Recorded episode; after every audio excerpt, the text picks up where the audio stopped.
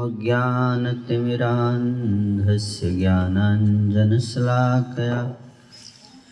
चक्षुरुन्मिलितं येन तस्मै श्रीगुरवे नमः।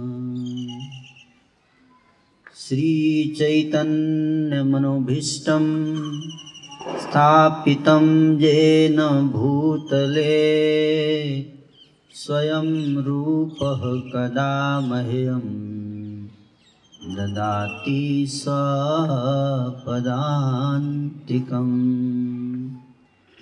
वन्दे अहं श्रीगुरो श्रीयुतापदकमलम्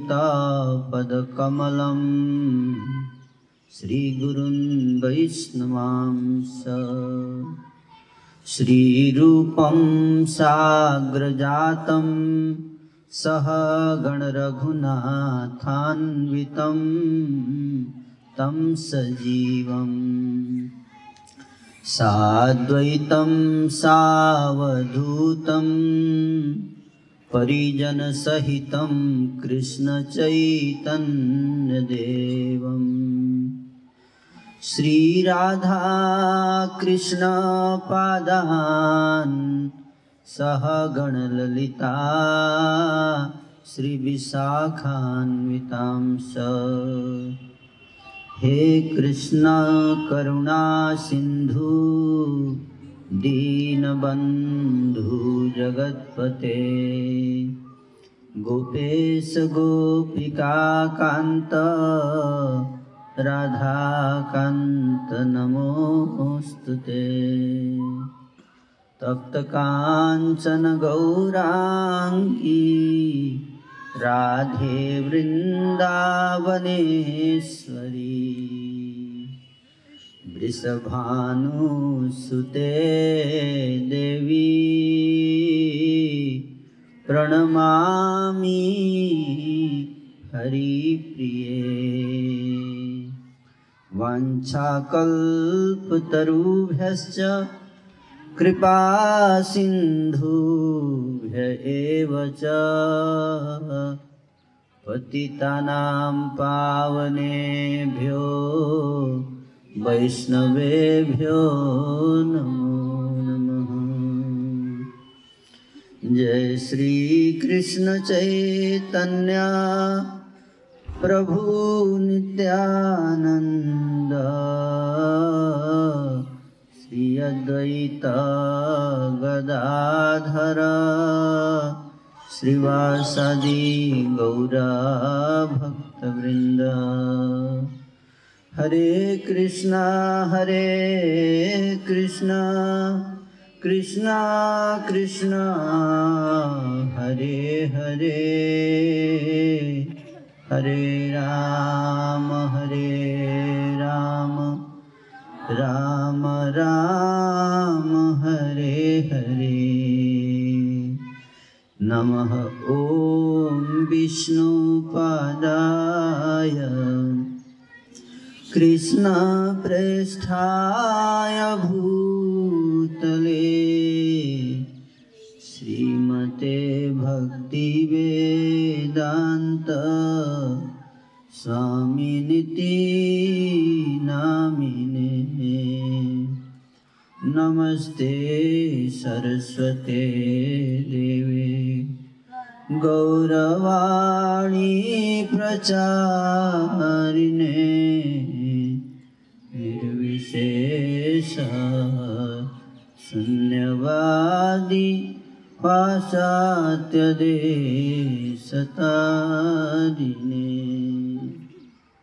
हरे कृष्ण तो आज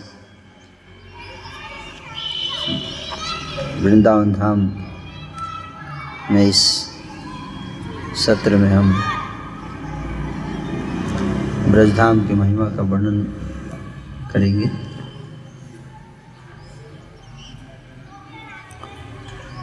वृंदावन धाम को नरोत्तमदास ठाकुर ने चिंतामणि धाम कहा है। वृंदावन रम्य स्थान, दिव्य चिंतामणि धाम। दिव्य चिंतामणि। चिंतामणि एक पत्थर है। पत्थर नहीं, एक विशेष प्रकार का रत्न है।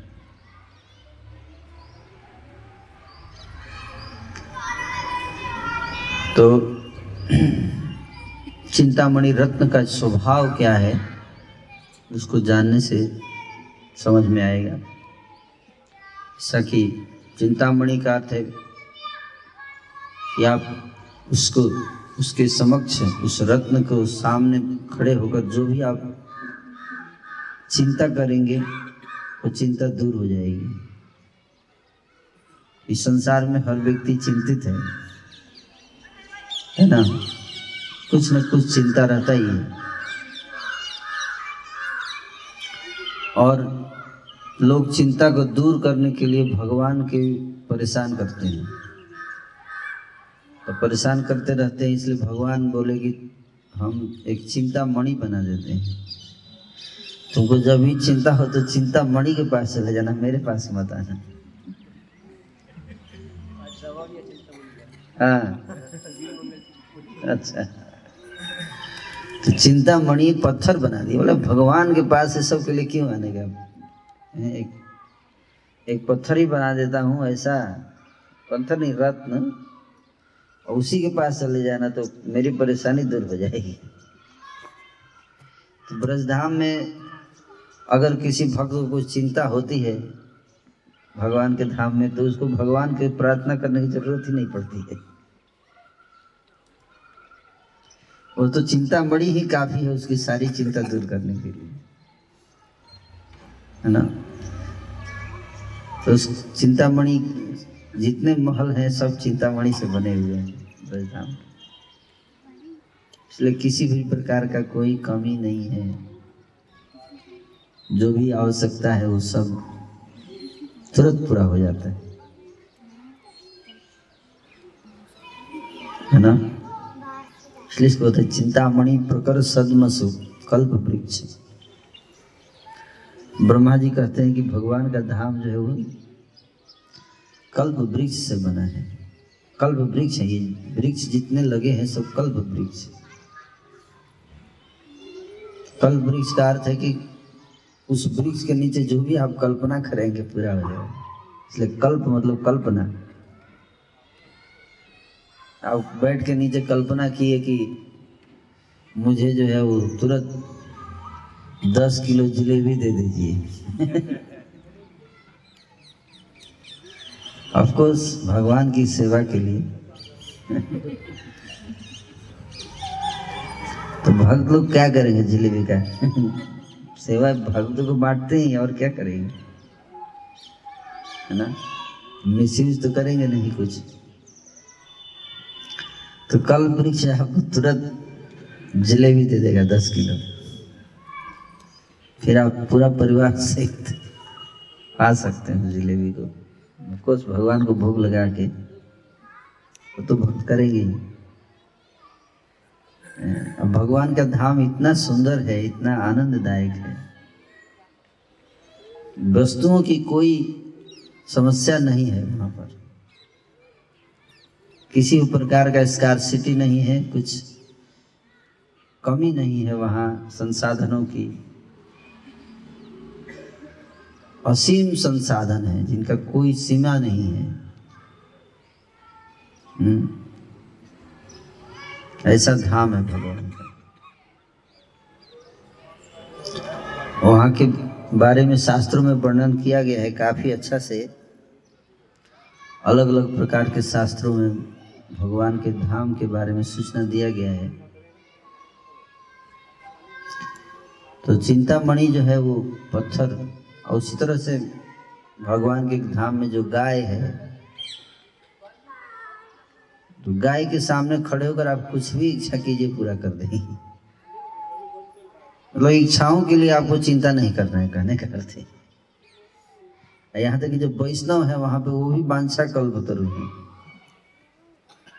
है जो भी मांगिए तुरंत दे देंगे प्रदान हो जाएगा। हम्म, ऐसे वातावरण है ब्रज गोलोक धाम का। हम्म, बैकुंठ में तो यहाँ तक तो देखिए हर व्यक्ति का अपना अपना विमान है एरोप्लेन। हर फैमिली का अपना पर्सनल एरोप्लेन है।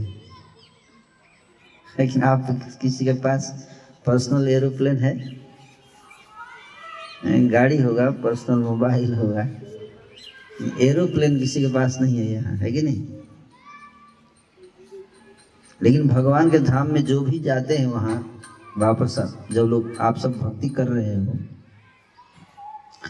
तो अवश्य है कि आप लोग भगवान के धाम जाओगे, है ना? तो जब आप वहाँ जाएँगे तो जैसे ही कोई वहाँ जाता है तो उसको पूरा परिवार के लिए भगवान एक गिफ्ट देते हैं। जैसे आपका परिवार वहाँ होगा तो वहाँ पे भगवान एक गिफ्ट देंगे आपको एरोप्लेन। है ना? ऐसा श्रीमद् भागवत में वर्णन है। वो एरोप्लेन, आजकल के एरोप्लेन जैसा नहीं है। उसमें तो आपको ड्राइवर चाहिए, पायलट चाहिए, फिर हॉस्टेस चाहिए, और नाना प्रकार के सिक्योरिटी का व्यवस्था होना चाहिए एयरपोर्ट चाहिए। इतना कहाँ से बनाएँगे आप? और एरोप्लेन जो है, प्लास्टिक का लोहा का एरोप्लेन होगा। लेकिन भगवान जो एरोप्लेन देते हैं गिफ्ट में तो वो एरोप्लेन जो है वो सोने का बना हुआ है। सोने का तो आप यहाँ कुछ भी नहीं मिलता है। लेकिन भगवान के धाम में जो एरोप्लेन है हर फैमिली का पर्सनल एरोप्लेन स्वर्ण से बना हुआ एरोप्लेन। और स्वर्ण भी धरती के स्वर्ण जैसा नहीं है। तो आप लोग जो स्वर्ण देखते हैं, पहनते हैं, ये तो थर्ड क्लास का स्वर्ण है। शास्त्रों में सूचना दिया गया है कि जब स्वर्ग के देवता लोग धरती के लोगों को सोना पहन के घूमते हुए देखते हैं तो कहते हैं कि लोहा क्यों लटका के घूम रहे हैं?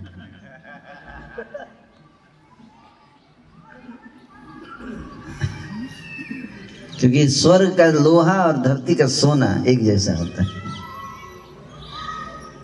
और स्वर्ग का सोना कैसा होगा, आप सोचिए।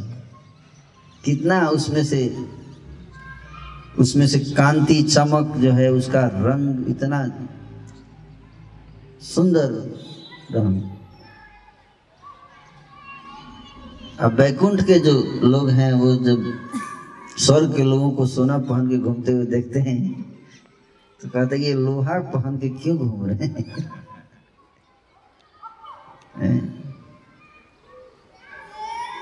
आप समझ रहे हैं? कहते कि बैकुंठ का सोना का क्वालिटी स्वर्ग के सोने की क्वालिटी से भी ज़्यादा अच्छा है।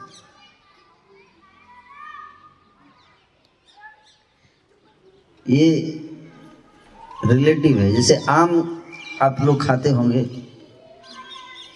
तो आम का कई वैरायटी है, कि नहीं, कुछ वैरायटी है जो बहुत गरीब लोग खाते हैं ना? तो जब कुछ वैरायटी जो है तो इंडिया में मिलता ही नहीं है। इंडिया में पकता है, लेकिन इंडिया में मिलेगा नहीं, क्योंकि वो सीधे एक्सपोर्ट हो जाता है, बाहर चला जाता है। वो भारत के लोग खाते नहीं हैं।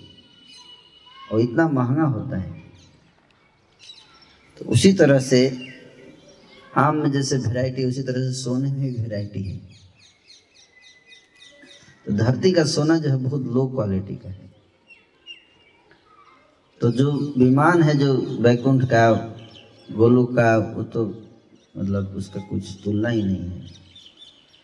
हर फैमिली को एक एक विमान दे देता है, उसमें कोई पायलट का ज़रूरत नहीं, वो विमान मन की गति से चलता है। मन की गति का मतलब है कि उसमें बैठने वाला व्यक्ति अगर इच्छा कर दिया कि मुझे अभी तुरंत गोवर्धन पहुँचा दो। मन में जैसे ही सोचेगा गोवर्धन पहुँचा दो, तुरंत पहुँचा देगा। है नहीं? आप समझ रहे हो? ऐसा विमान है पायलट की ज़रूरत ही नहीं है। एक्सीडेंट का कोई ज़रूरत नहीं है। एक्सीडेंट होता ही नहीं, क्रैश नहीं हुआ कभी। एयरपोर्ट का भी ज़रूरत नहीं है। मन की गति से चलने वाला है। ऐसा विमान तो बस इतना ही ध्यान रखना है कि भाई एक ही सो, चीज़ सोचे सारा परिवार। नहीं कि पत्नी सोच रही है कि मेरे को जाना है वृंदावन। और पति से नहीं गोवा लड़ाई हो गया विमान कंफ्यूज हो गया। कि कहाँ जाए ले जाए दोनों में है कि नहीं? तो बस यही ध्यान रखना है वहाँ पे। कि सबका एक मत होना चाहिए। ये भी आसान नहीं है कि नहीं। लेकिन गोलोक में बहुत आसानी से एक मत हो जाते हैं लोग। ये भी देखा गया है। वहाँ ज़्यादा समस्या नहीं है। क्योंकि लोगों का स्वभाव बहुत ही उत्तम कोटि का है। जिस प्रकार से सोना उत्तम कोटि का है, उसी प्रकार से लोगों का स्वभाव ही बहुत उच्च कोटि का स्वभाव है। जैसे कोई कपट नहीं कोई छल नहीं, कोई अहंकार नहीं है लोगों के हृदय में। कोई स्वार्थ नहीं है हृदय में। ऐसे क्वालिटी हर चीज़ हाईएस्ट क्वालिटी का है। मनुष्य भी हाईएस्ट क्वालिटी के हैं। है ना? अब घर भी जो बने हुए हाईएस्ट क्वालिटी के पत्थर से सब घर बने हैं, लेकिन सब हमको आकर्षित कर लेते हैं, लेकिन ये चिंतामणि पत्थर से नहीं बना है। हम जाके चिंतामणि पत्थर कुछ मांगे तो नहीं देगा, लेकिन भगवान के धाम का जो घर बना हुआ सब चिंतामणि से बना है। ऐसा बताया था। यहाँ तक कि लोक श्री नरोत्तम दास ठाकुर जी, लोकनाथ गोस्वामी से पूछे थे कि कैसे चिंतामणि है धाम का पत्थर? लोकनाथ गोस्वामी उनको बोले कि तुम चैंटिंग करो तो समझ में आ जाएगा। तो ध्यान से जप करे। नाम भगवान का नाम भी चिंतामणि है। नाम भक्ति ठाकुर जी लिखते हैं कि नाम चिंतामणि कृष्ण चैतन्य रस विग्रह। हम्म, नित्य से शुद्ध। हम्म, अभिनत्वम नाम नामिना। भगवान चिंतामणि है, उनका नाम भी क्या है? चिंतामणि है। भगवान का नाम लीजिए तो वो सब कुछ दे सकता है आपको। जो चाहिए आपको मिल जाएगा। इतना शक्तिशाली नाम है। नरोत्तम दास ठाकुर जी सोचे कि हमारे गुरु जी जो है वो कब दिखाएँगे मुझे चिंतामणि। तो एक दिन लोकनाथ गोस्वामी जी आए शौच करने के बाद हाथ धोने के लिए। साबुन नहीं था वृंदावन में। साबुन का दुकान तो था नहीं तो कहाँ साबुन आएगा तो मिट्टी से ही धोते थे हाथ लोग। तो नरोत्तम दास ठाकुर उनके शिष्य थे लोकनाथ गोस्वामी। लोकनाथ गोस्वामी के शिष्य थे नरोत्तम दास ठाकुर जी। है ना? परसों हम लोग गए थे राधा गोकुलानंद जी। मंदिर तो वहाँ पे नरोत्तम दास ठाकुर की समाधि है। और लोकनाथ गोस्वामी जी का भी समाधि है। तो वो बोले कि, मेरे, नरोत्तम, मेरा हाथ धोने के लिए थोड़ा मिट्टी दे दो। तो नरोत्तम दास ठाकुर जाके, मैदान से जाके ग्राउंड से मिट्टी उठा के हाथ में ला के दिए। ये लीजिए गुरु जी जब हाथ खोले तो लोकनाथ गोस्वामी बोल रहे हैं कि, क्या लाया है? ये मिट्टी थोड़े है ये। ये क्या लेके आ गया? है इसे हाथ थोड़े धोऊँगा। तो नरोत्तम दास ठाकुर जब देखे हाथ में तो उसमें मीठी नहीं था, उसमें चिंतामणि था। तो बोले, अब चिंतामणि से धोऊँगा हाथ। मिट्टी लेके आओ। तुमको मिट्टी लाने के लिए बोला, क्या लेके आ गया? हैं? तो हमको चिंतामणि मिल जाए, मिट्टी के बदले तो तुरंत हाथ धोए बिना भाग जाएँगे। क्या हाथ धोना है? है ना? आप सबको सुनाई दे रहा है पीछे? पीछे आवाज़ आ रहा है आप सबको? हम्म? तो फिर नरोत्तम दास ठाकुर गए, लगता है हम क्या उठा के लाया पर चिंतामणि देखे, फिर सोचे कि तुरंत फेंक दिए उसको। क्यों फेंक दिए? क्योंकि गुरु जी डांट रहे हैं, क्या लेके आ गया तू? मिट्टी मांगा था। तो गए, फिर से मिट्टी उठा के लाए, फिर से सोचे, लगता है कुछ गलत चीज़, ध्यान से देखा नहीं मैं। फिर से गए, चेक किए कि मिट्टी ये है ना। तो फिर से उठा के लाए, फिर हाथ खोले, देखे, फिर चिंता तो लोकनाथ गोस्वामी बोले, तू क्या कर रहा है? तुमसे मिट्टी नहीं मिल रहा है यहाँ पे। इतना कौन सा तुमसे बहुत महँगा चीज़ मांग ले? मिट्टी मांग रहा हूँ मिट्टी नहीं ला रहा है तू कहीं से। तो फिर बड़ा दिमाग लगा कि तब समझेगी वृंदावन का हर स्थान क्या है? चिंतामणि है। गुरु की कृपा से इसके दर्शन होते हैं तो फिर कहा, वृंदावन में तो जहाँ भी जाते हैं, देखते तो चिंतामणि है भाग के मथुरा गए मिठी लाने के लिए मथुरा के कंस का जो जहाँ अखाड़ा है, वहाँ से मिट्टी लेकर आए। वहाँ चिंतामणि नहीं था। आप समझे बात को? ये धाम का महत्व है। आप जहाँ बैठे ये सब चिंतामणि है। पर हम लोग देख नहीं सकते इसको। हम लोग उसको नहीं देख, हम, आप पूछोगे, प्रभु जी, अगर चिंता में तो हमें दिखाई क्यों नहीं दे रहा है? क्योंकि अगर भगवान जानते कि अगर दिखा, दिख जाएगा चिंतामणि तो सब यहाँ यहाँ पे दुकान चिंतामणि का खुल जाएगा और यहाँ से एक्सपोर्ट होने लगेगा पूरे विश्व में। और सारा वृंदावन को तोड़ फोड़ के उसमें बम लगा लगा के तोड़ तोड़ के पत्थर वृंदावन को नष्ट भ्रष्ट करके रख देंगे लोग। आप समझ रहे हैं? भगवान ने अच्छा ही किया है कि हम लोग को दिखा नहीं रहे हैं। अगर मान लीजिए आपको पता चल जाएगी ये चिंतामणि है, आप में से कितने लोग बिना लिए चले जाएँगे यहाँ से?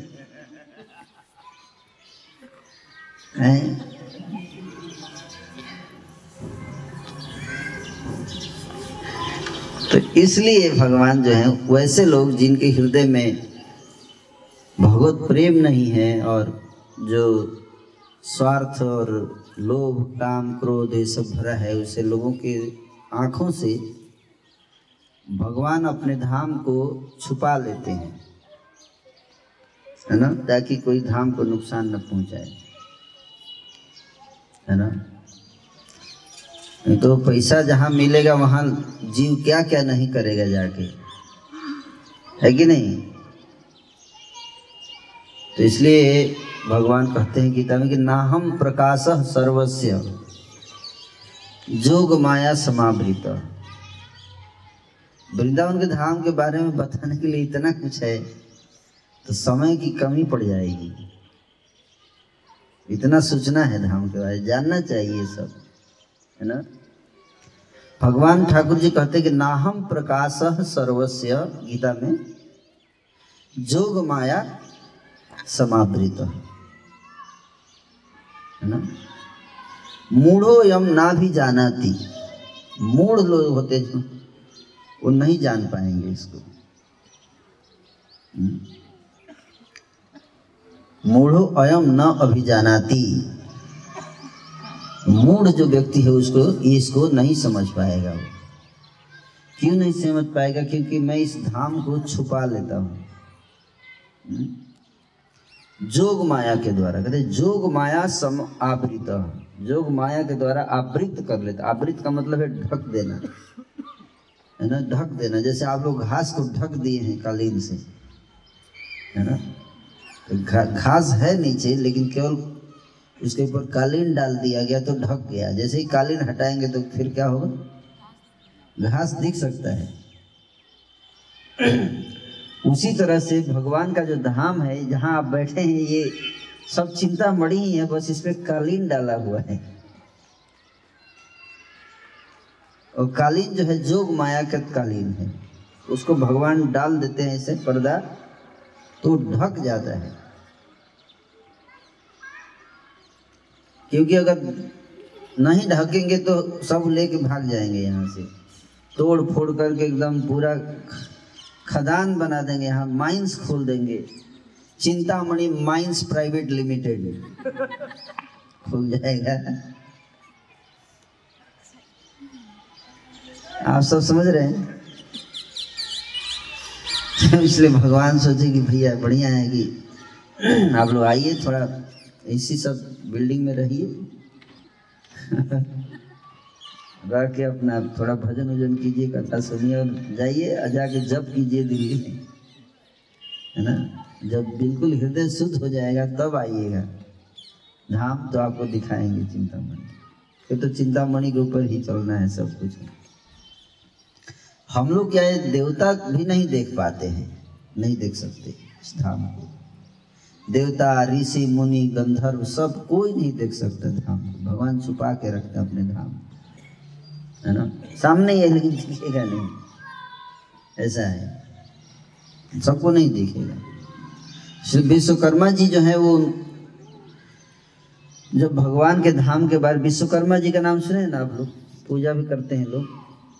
वो इन, वो आर्किटेक्ट हैं, देवताओं के आर्किटेक्ट। डिज़ाइन करते हैं घर उर का देवता लोगों का। तो उनको सारा ये सब का ज्ञान है, पत्थर उत्थर का। कौन सा वेराइटी का पत्थर कहाँ लगाना है तो बढ़िया दिखेगा, सुंदर, चमक तो चमकेगा। आर्किटेक्ट का यही काम होता है कि नहीं? यहाँ कोई आर्किटेक्ट है? आर्किटेक्ट इंजीनियर नहीं है। तो वही देखते रहते कहाँ का पत्थर सबसे बढ़िया है, महँगा है? और बढ़िया जगह पे लगाना चाहिए सब। तो उनको किसी ने बताया, विश्वकर्मा जी पढ़ रहे थे, वैदिक शास्त्र बताया उसमें पता चला कि भगवान का धाम का पत्थर जो है बहुत सुंदर है। और वहाँ का धाम, जो भगवान का धाम जिन चीज़ों से बना है, वो आश्चर्य में डाल देने वाली है। तो सोच नहीं पाएगी किस चीज़ से बना होगा धाम। धाम को एक बार मैं देख लूँ कि कौन से पत्थर से और किस डिज़ाइन का भगवान ने बनवाया है अपना धाम। तो मैं भी एक दो घर ऐसा बनाऊँ। ऐसा विश्वकर्मा जी का भाव था। उसी डिज़ाइन का बनवाऊँगा। और वही सब पत्थर लगाऊँगा स्वर्ग में। है ना? तो इस भावना से उन्होंने एक हज़ार वर्ष तक तपस्या किया भगवान कृष्ण का। एक हज़ार वर्ष तपस्या की तो भगवान कृष्ण प्रकट हुए। विश्वकर्मा के सामने बोले, क्या चाहिए आपको बताइए? क्यों आप तपस्या कर रहे हैं? हैं?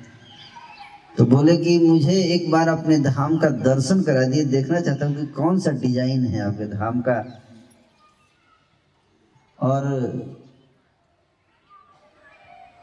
किस पत्थर से बना है किन किन चीज़ों क्या क्या चीज़ें लगी हैं, फर्नीचर किस चीज़ का है फर्श किस चीज़ का है, खंभे क्या है, किस प्रकार का बल्ब लगा है, इलेक्ट्रिकल फिटिंग्स, प्लम्बिंग, सैनिटरी का व्यवस्था कैसे है?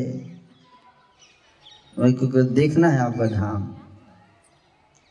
तो भगवान कृष्ण बोले कि देखिए, मेरे धाम आप नहीं देख पाओगे, आपकी योग्यता नहीं है। मैं बहुत दुख के साथ कहना पड़ रहा है कि आप मेरे धाम का दर्शन नहीं कर पाएँगे। तो विश्वकर्मा जी रोने लगे कि भाई इतना एक हज़ार का तपस्या फेल हो जाएगा बिना मतलब व्यर्थ हो जाएगा। भगवान थोड़ा तो कृपा कर दीजिए, एक बार दिखा दीजिए। तो भगवान बोले कि आपको दिखाऊँगा, ठीक है, आप रो रहे हैं तो एक सेकेंड के लिए दिखाऊँगा, उसके बाद पर्दा गिरा दूँगा फिर से। एक सेकेंड। तो विश्वकर्मा जी बोले, चलिए, जो भी है दिखा दीजिए, कम से कम कुछ तो दिखेगा। आइडिया लग जाएगा एक बार तो फिर तो।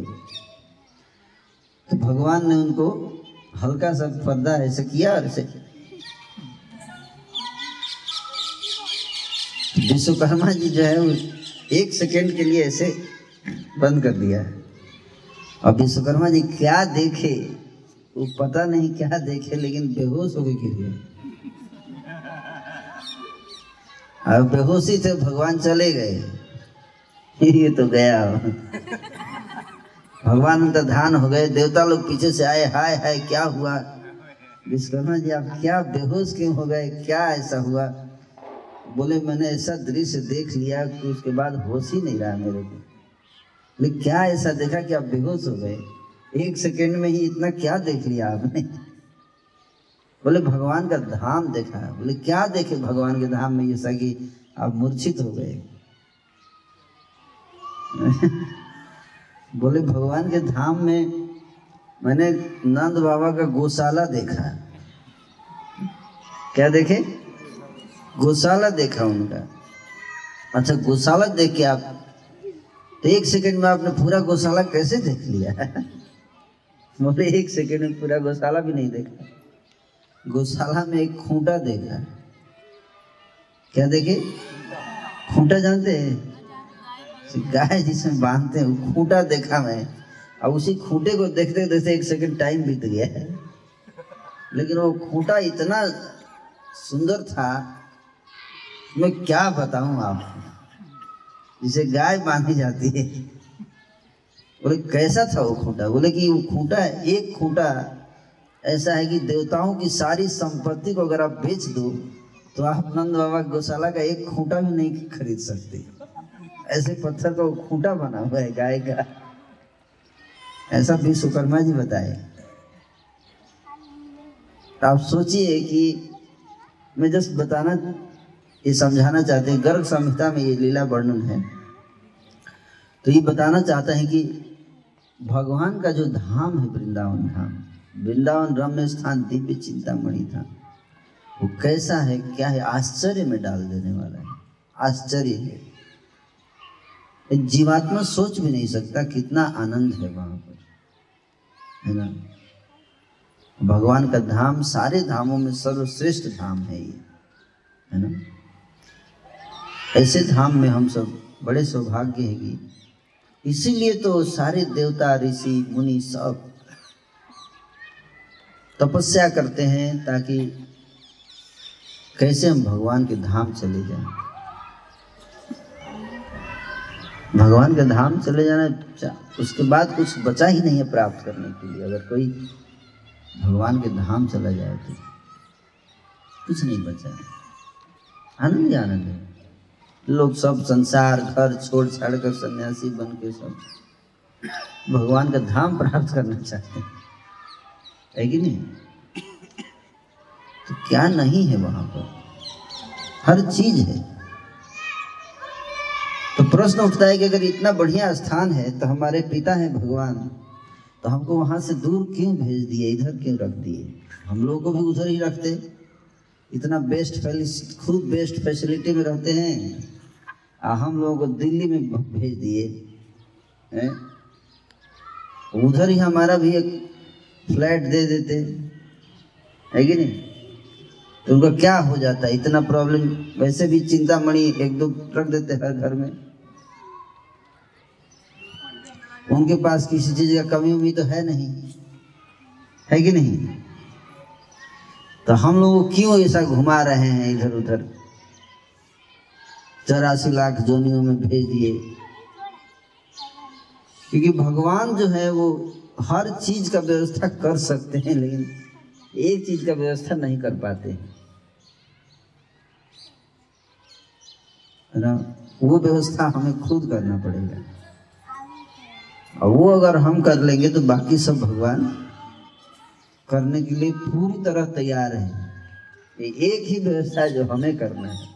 हमारे ऊपर छोड़े हैं।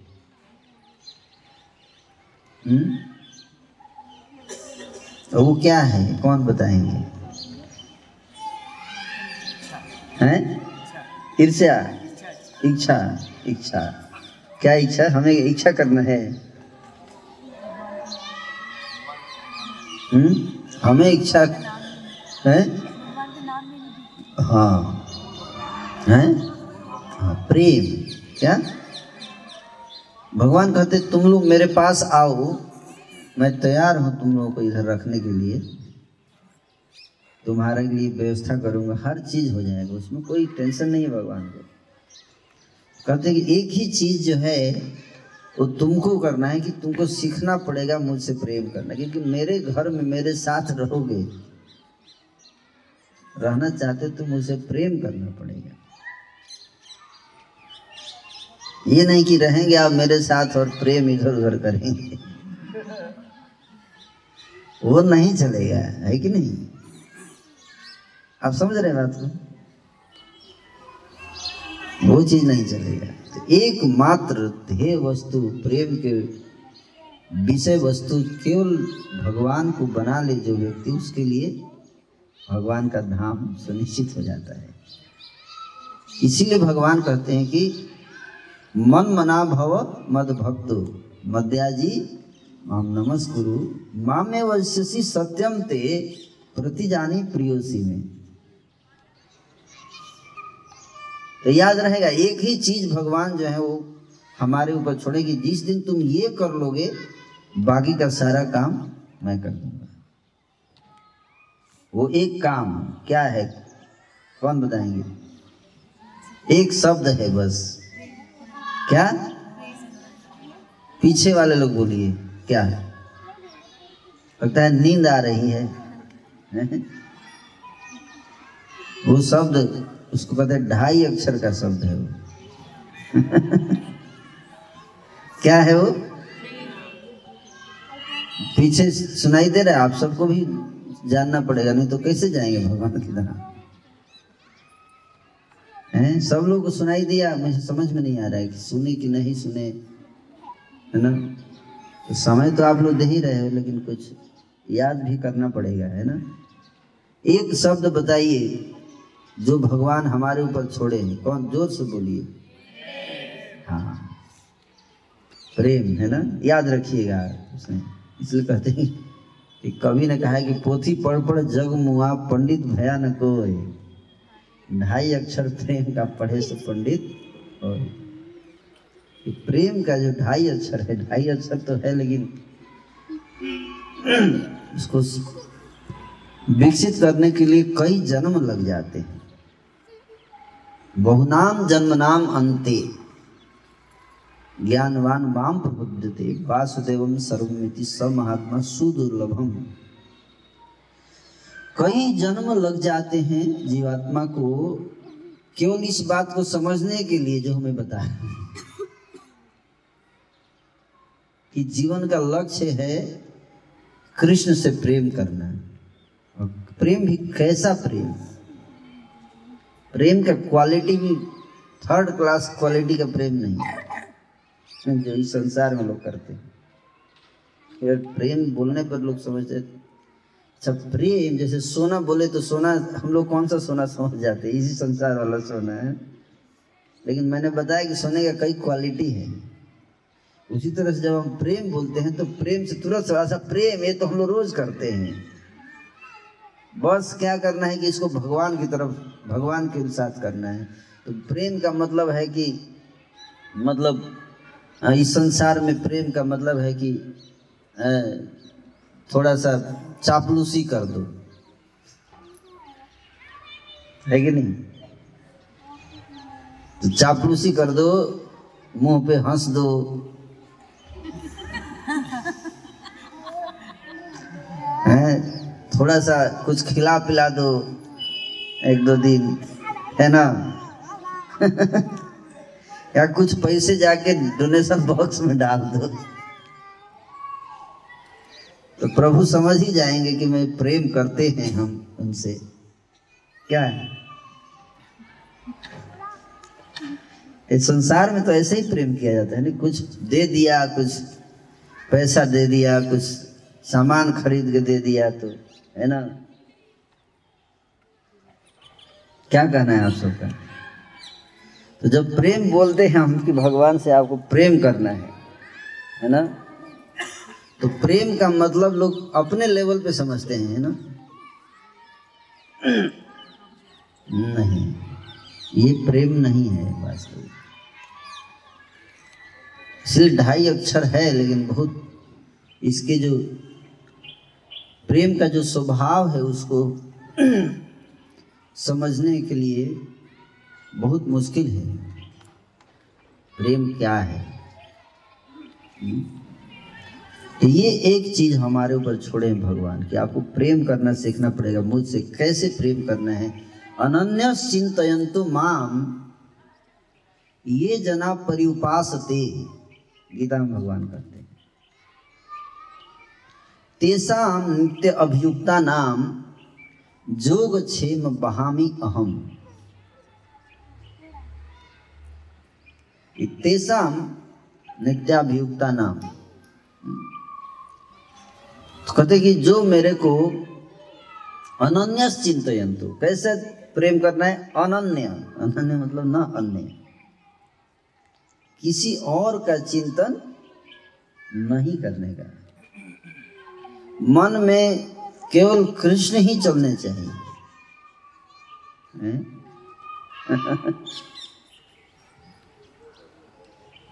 ऐसा प्रेम। हम्म? मन में हमारा चित्त का आकर्षण का केंद्र बिंदु केवल कृष्ण हो। कृष्णमय हो जाए हमारी चेतना, ऐसी स्थिति को, ऐसी अवस्था को, ऐसे चित्त की अवस्था को प्राप्त करना। उस प्रकार का और कैसा? उस प्रकार की आकर्षण, उस प्रकार का प्रेम, भाव कृष्ण के लिए। तो जब उस क्वालिटी का प्रेम आ जाए हैं, तो जैसे कि एक उदाहरण के तौर पे जैसे एक चातक पक्षी है वो जब बादल को से बहुत प्रेम करता है चातक पक्षी है ना? बादल से बहुत स्नेह चातक पक्षी का नाम आपसे सुना होगा। तो क्यों बादल से इतना प्रेम करता है? बादल को देखता है तो बहुत खुश हो जाता है। कितना खुश हो जाता है, उसका सीमा नहीं है। क्यों? हम्म? पानी? पीना चाहता तो पानी इतना है चारों तो पीना चाहिए उसको, क्यों? पानी तो तालाब में तो तालाब को देख खुश नहीं होता है। इस कि पानी तो नदी में भी है। उसको देख के खुश नहीं होता है। ये बहुत विशेष बात समझने वाली है।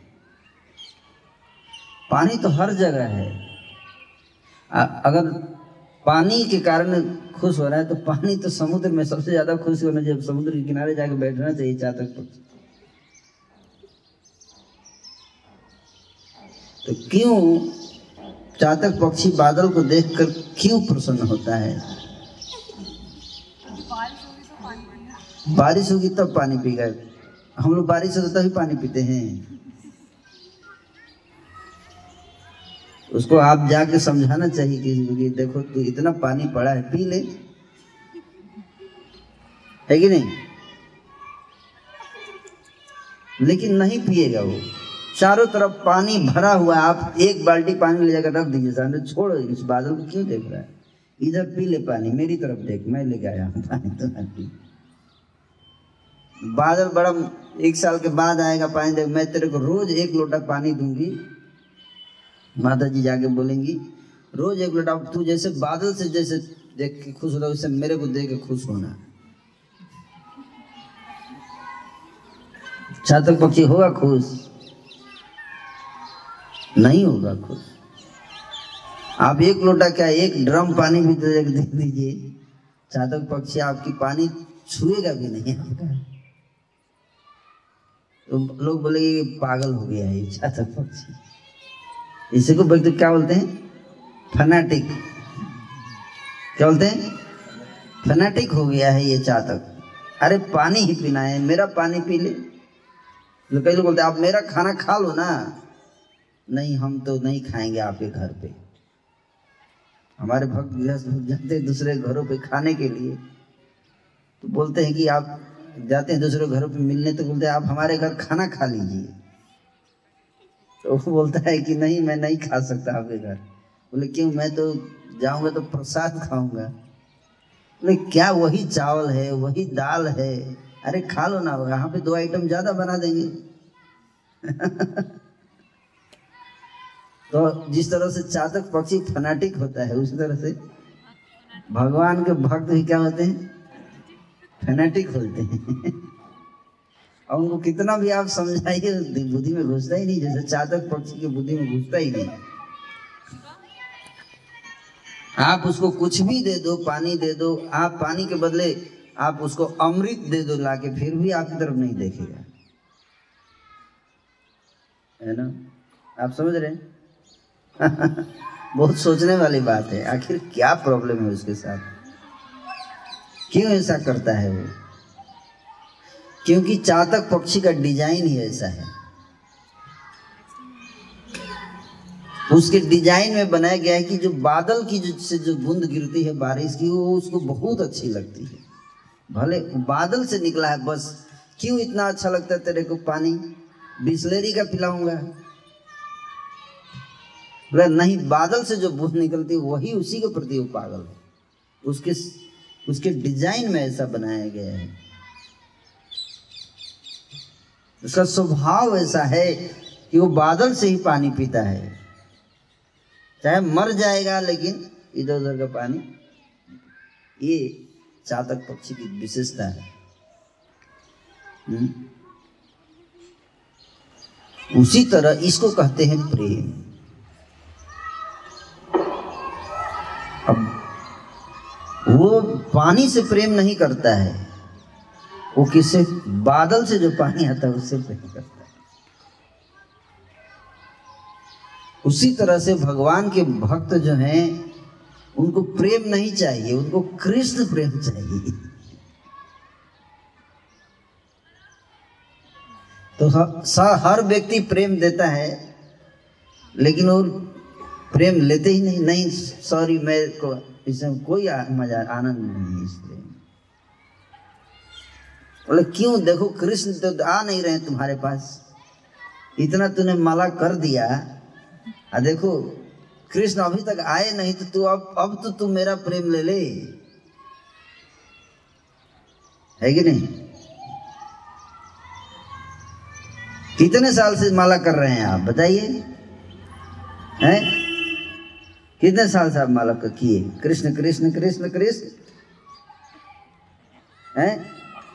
आठ साल। आठ साल में कृष्ण आए। अब मैं आ गया हूँ। आप तो मेरे को एक बार भी नहीं बुलाए मैं आ गया हूँ। आप मेरे, मेरे मैं आपको प्रेम करूँगा। पागल मत बनिए उस कृष्ण के पीछे। है ना? तो भक्त को कितना भी समझाइए।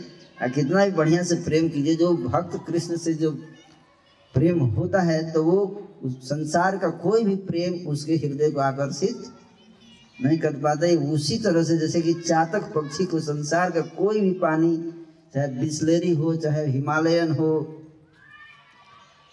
यहाँ तक कि स्वर्ग का अमृत भी ला के रख दीजिए उस चातक पक्षी के पास, वो देखेगा नहीं उधर।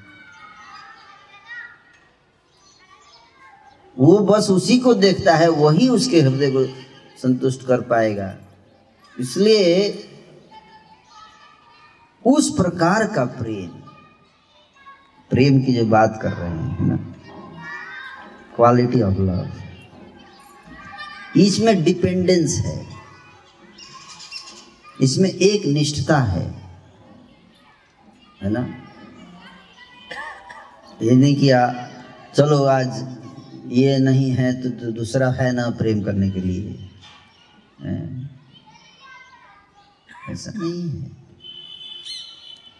एक स्त्री और पुरुष का आकर्षण प्रेम इसको प्रेम कहते हैं लोग ये। I love you. अब स्त्री पुरुष छोड़ के चला जाता है तो कुछ समय के बाद फिर वो सोचती है चलो इनका प्रेम नहीं है तो किसी और से प्रेम मिल जाएगा। और विवाह कर लेते हैं। वहाँ शुरू हो जाता है प्रेम। है कि नहीं? तो वो प्रेम एक निष्ठ नहीं है वो, है ना? उसमें निर्भरता नहीं है उस व्यक्ति के ऊपर।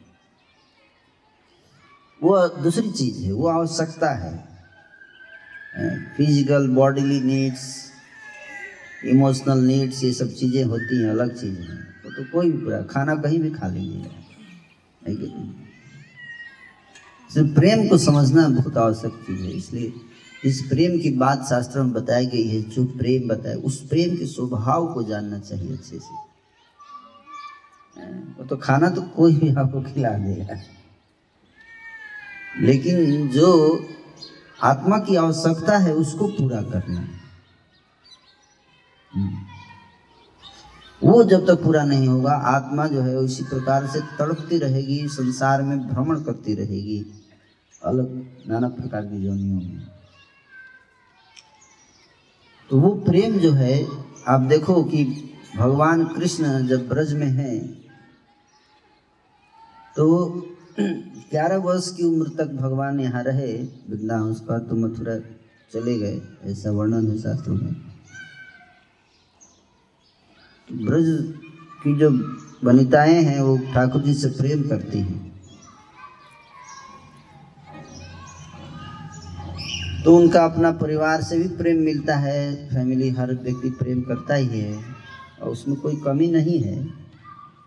किंतु कृष्ण से जो उनका प्रेम का जो स्वभाव है, उनका संबंध है, वो आप देखिए, कृष्ण चले गए, उसके बाद तो मतलब मानो उनके प्राण ही चले गए इस प्रकार। कृष्ण के जाने के बाद प्राण चले गए।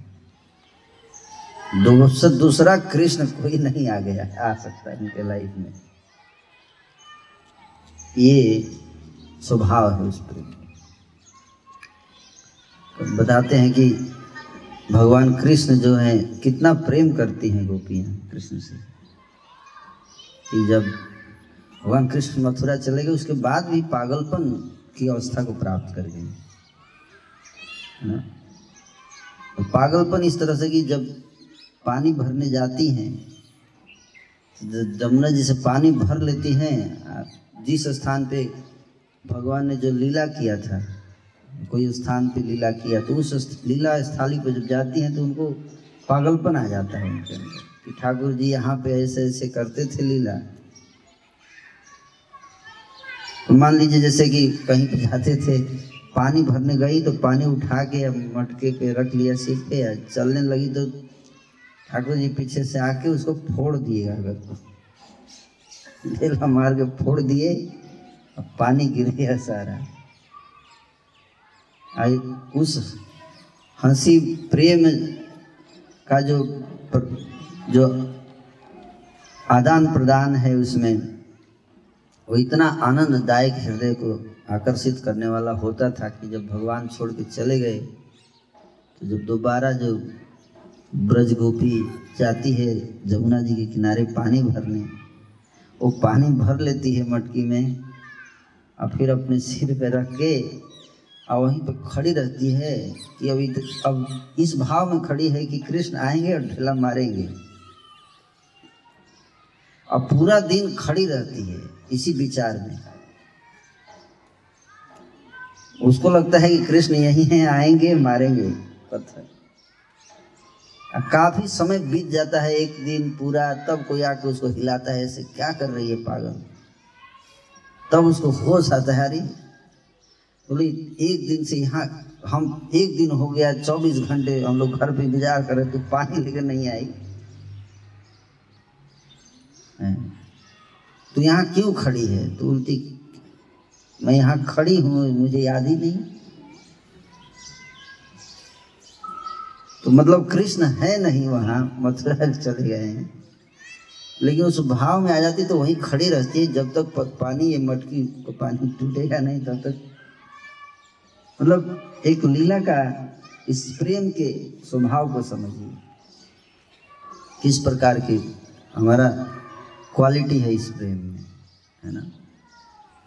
या कहीं कहीं भगवान जो है वो फूल, फूलों का जो बगीचा या झाड़ियाँ होती हैं, वहाँ पर फूल। तो अपने हाथों से भगवान सजाते थे फूल तोड़ के और बढ़िया से सजा देते थे उनको। तो गोपी जाके बैठ जाती है, फूल ही फूल के गार्डन में बैठ गई। बैठ के वहाँ चौबीस घंटे बीत गए। यही सोच रही कि अब ठाकुर जी आएँगे और सजाएँगे। इतना समय बीत गया, उसको पता ही नहीं चला और बैठी हुई है। अब ये आएँगे, सजाएँगे। कहाँ आने वाले तो मथुरा चले उन्माद की अवस्था इसको कहते हैं। प्रेम उन्माद। उसी प्रकार से बताते हैं कि जब वो राधा रानी है, जब कृष्ण थे तो रूठ जाती थी उनसे। अगर कोई, उन्होंने प्रेम का जो कलह है, मान करती थी तो कृष्ण आते थे तो मनाते थे उनको, है ना? कृष्ण का मनाने का तरीका इतना आकर्षक था। तो राधा रानी के चरणों में सिर डाल देते थे अपना। सिर झुका देते थे। मधुर मधुर वचन बोल बोल के उनको मना लेते थे। और मनाना इतना आनंद हृदय को आकर्षित करने वाला था। तो जब कृष्ण मथुरा चले गए तो राधा रानी रूठ के, उसके बाद भी कभी कभी मूड में आके रूठ जाती थी। और रूठ के जाके बैठ जाती हैं। किसी कुछ में आप इन इस भाव से कि अब आएँगे तो मनाएँगे। एक दिन बीत गया दो दिन बीत गया कहाँ से आके मनाने वाले लेकिन उसके दिमाग में ऐसा है कि, कब आएँगे वो और फिर उसी तरह से मैं रूठ जाऊँगी और उसी तरह से आके मनाएँगे। ना इतना मधुर शब्दों में इतना विनम्रता से सारी सृष्टि के स्वामी होते हुए भी ये भाव जो है ब्रज गोपियों के हृदय में रहता है और कोई और आके उसी तरह से सिर लगा दे, मनाए तो उसको। नहीं सब हृदय को संतुष्ट नहीं करता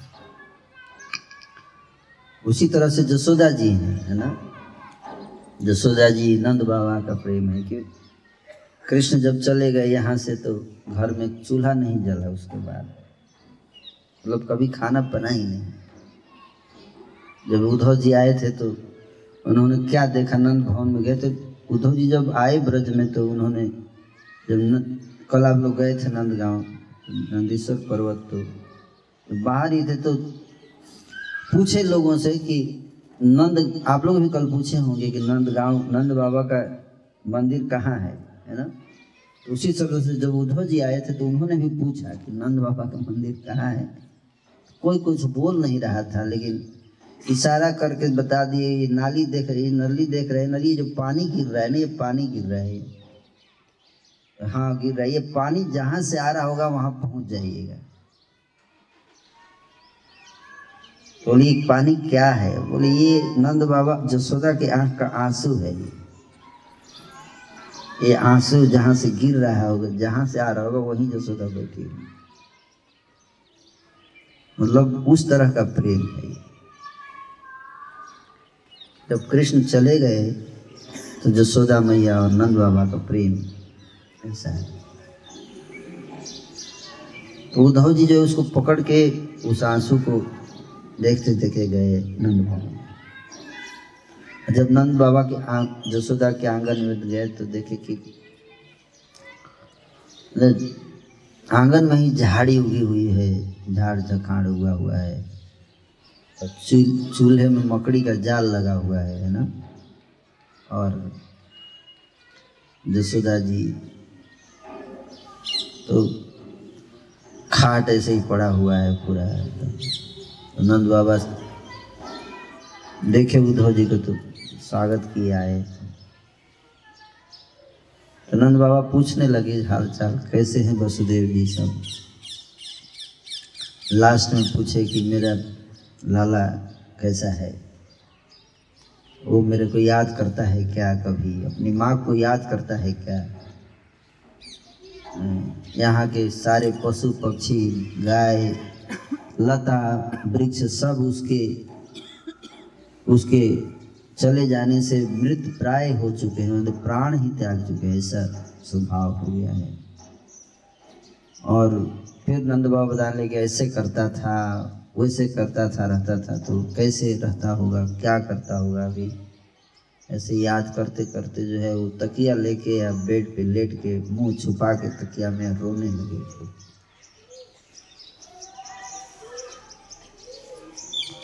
इतना आँसू गिर रहा था कि तकिया भींग गया उसमें से। आँसू जो है वो गिर के पूरा बेड भींग गया, नीचे पूरा पानी बहने लगा नहीं तो उद्धव जी जो है सोचे कि मैं आया था इनको कि इनका आँसू रोक दूँगा और आया तो और उल्टे और ज़्यादा आँसू बहने लगा। कहने का अर्थ है कि बताते कि आँसू कैसे गिरता है उसका वर्णन करते हैं। आँसू जब प्रेम उन्माद बढ़ता है तो अश्रु कैसे गिरते तो जैसे कि पिचकारी से जैसे अब निकलता है, जल यंत्र से जैसे धारा निकलती, उस प्रकार का आँसू निकलता है। तो ऐसे नहीं गिरता है आँसू। आँसू ऐसे गिरता है। सामने का आदमी खड़ा है तो भीग जाए। उस वैरायटी का आँसू। ये आध्यात्मिक प्रेम की बात करें इस संसार में कोई कितना भी प्रेम करता है, लेकिन उसके व्यक्ति के चले जाने के बाद इतना नहीं रोता है ना। कि सामने आँसू निकले और सामने वाला व्यक्ति भीग जाए तो ये दिव्य उन्माद है, दिव्य प्रेम की अवस्था, है ना? तो जिस प्रेम की बात वैदिक शास्त्रों में की जाती है, वो प्रेम इस संसार के प्रेम जैसा नहीं है, उसको हमें मिसअंडरस्टैंड नहीं करनी। तो उस क्वालिटी का प्रेम शरीर के स्तर पर नहीं हो सकता। मर जाएगा व्यक्ति। इसलिए जो दसम अवस्था होती है, भाव की नौ अवस्थाएँ, दस अवस्थाएँ होती है। तो दसम अवस्था, अंतिम अवस्था, वो मृत्यु है? मर जाता है व्यक्ति। भक्ति जब बहुत हाई लेवल पे चला जाता है तो कई बार व्यक्ति मर भी सकता है। हमारे एक महाराज थे, उनका नाम था गौर गोविंद स्वामी। तो जीबीसी मीटिंग चल रही थी मायापुर में तो उनको भक्तों ने बोला कि आप चैतन्य महाप्रभु की लीला सुनाइए। जो जब जगन्नाथ जी के दर्शन किए तो चैतन्य महाप्रभु की लीला पहली बार जब जगन्नाथ कैसे दर्शन हुआ, वो सुना रहे थे, सुनाते सुनाते ही सब लोग बैठे थे ऐसे ही तो उसी में शरीर त्याग दिए, प्राण त्याग दिए। कथा कहते कहते प्राण त्याग है ना? तो ऐसा कैसे हो गया? कहा जाता है कि ऐसा कैसे हो जाता है? है ना? इसको कहते हैं मृत्यु। मूर्छा और उसके बाद मृत्यु। अलग अलग स्तंभित हो जाना, रोमांचित हो जाना। रोमांच तो कभी कभी हम लोगों को भी होता है। है ना? या आँखों से अश्रु गिरना? कंप होना रोंगटे खड़े हो जाना, स्तंभित हो जाना वाणी गदगद हो जाना, अरुद्ध हो जाना, बोलना चाहते बोल नहीं पाएँगे। ये सब लक्षण है। इस संसार में इसके कुछ चीज़ें हमें देखने को मिलती है। न जैसे कभी कभी गला रोध जाए प्रेम में या थोड़ा आँसू एक निकल जाता है, ये सब तो लेकिन ये बहुत कुछ चीज़ें हैं, इससे ऊपर की अवस्थाएँ हैं, जहाँ पे कि प्रेम जब बढ़ता है तो व्यक्ति जो है उस अवस्था को प्राप्त कर जाता है। तो मैं बता रहा था कि प्रेम की क्वालिटी के ऊपर डिस्कशन चल रहा था कि ब्रज में, ब्रजवासी जो भगवान के गोलोक धाम में जो प्रेम करते वो प्रेम इस संसार में व्यक्ति नहीं कर पाएगा उस तरह का प्रेम। क्यों नहीं कर पाएगा? जैसे कि आपको उस लेवल पे जब आप जाएँगे तो आपको इतना आनंद मिलेगा, इतना आनंद आता है उस प्रेम में, ना? प्रेम, हा हा, प्रभु नित्यानंद, प्रेमानंद सुखी। प्रेम का एक अपना आनंद होता है। तो उस आनंद, वो जब आनंद आता है व्यक्ति को तो वो शरीर सहन नहीं कर सकता उस आनंद को। जैसे एक व्यक्ति को आप बोली खूब हंसा दीजिए, कई बार हंसने वाली बात होती तो व्यक्ति इतना हंसने लगता है, इतना हंसने लगा, वो हँसी रुकता ही लगता है कि मर जाएगा हँसते हँसते।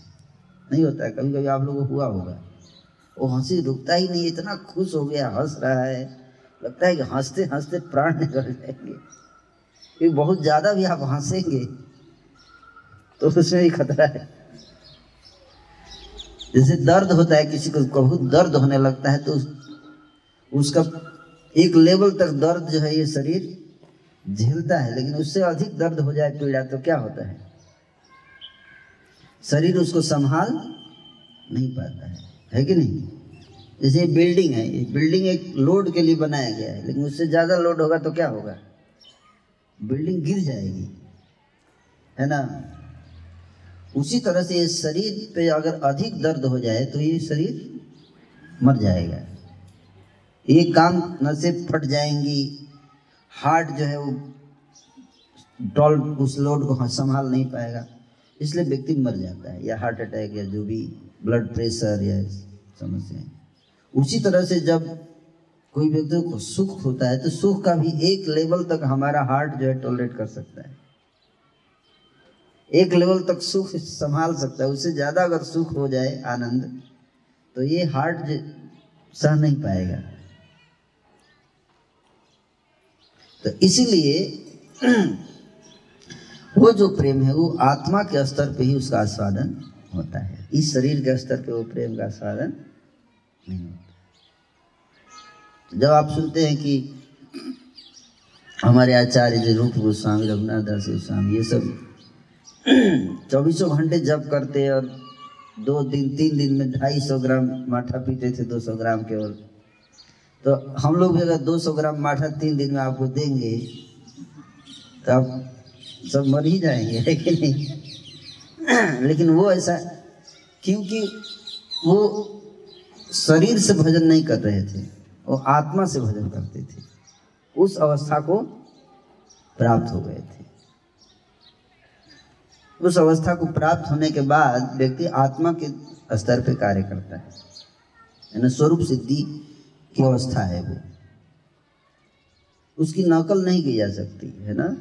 नकल नहीं की उसको कोई ये नहीं कि मैं नकल कर लूँगा आ, कल से मैं प्रेम करना शुरू कर दूँगा कृष्ण से। ऐसा नहीं है। पर फिर भी जानना चाहिए स्वभाव जानना चाहिए। तो आत्मा के स्तर पे वो प्रेम होता है। इस बात को समझिए। तो अनन्य चिंतन तो माम ये जना परुपास भगवान कहते कि इस प्रकार का प्रेम होना चाहिए, तब आपको मेरे धाम में वहाँ पे हर चीज़ आपके लिए है, फ्री में। मेरे से इतना प्रेम करने वाले लोग होने चाहिए। तब नहीं तो जो लोग प्रेम नहीं करते हैं कृष्ण से और चाहते हैं कि फिर भी रहें तो उनके लिए भगवान फिर बनाते हैं मटेरियल वर्ल्ड कि आप लोग इधर रहिए और अपना बिज़नेस अपना सब कीजिए सारा। हम्म, तो इसलिए आप देखिए हर व्यक्ति इस संसार में भगवान को तभी तक व्यक्ति याद करता है जब तक उसकी ज़रूरत की चीज़ें मिल जाती हैं। उसके बाद भगवान को कौन याद करता है? है कि नहीं? भगवान के पास जाते हैं और दुख में रहते हैं तो जाते हैं भगवान के पास। उनसे मांगते उंगते हैं, है कि नहीं? बहुत इमोशनल होके कई बार लोग भगवान को इमोशनल करने का प्रयास करते हैं। भावुक हो जाएँगे भगवान के सामने जाएँगे घंटी, सिनेमा में बहुत ज़ोर ज़ोर से घंटी बजाएगा। ना? हे माँ, तूने क्या कर दिया? मैंने क्या ऐसा गलत कर दिया था? मेरे साथ ऐसा क्यों हो गया? तो भगवान कब तक जाते हैं जब तक कि चीज़ें नहीं मिल जाती? उसके बाद माँ को कौन याद करता है? और उसी तरह से बच्चे भी हैं। इस संसार का हर मतलब लगभग हर संबंध एक दृश्य से आप देखेंगे तो उसमें इस तरह की चीज़ें हैं। कोई भी संबंध हो, है ना? और एक दूसरे की याद इसलिए आती है क्योंकि वो व्यक्ति इतना देता था, अब नहीं दे, अब चला गया। वो प्रेम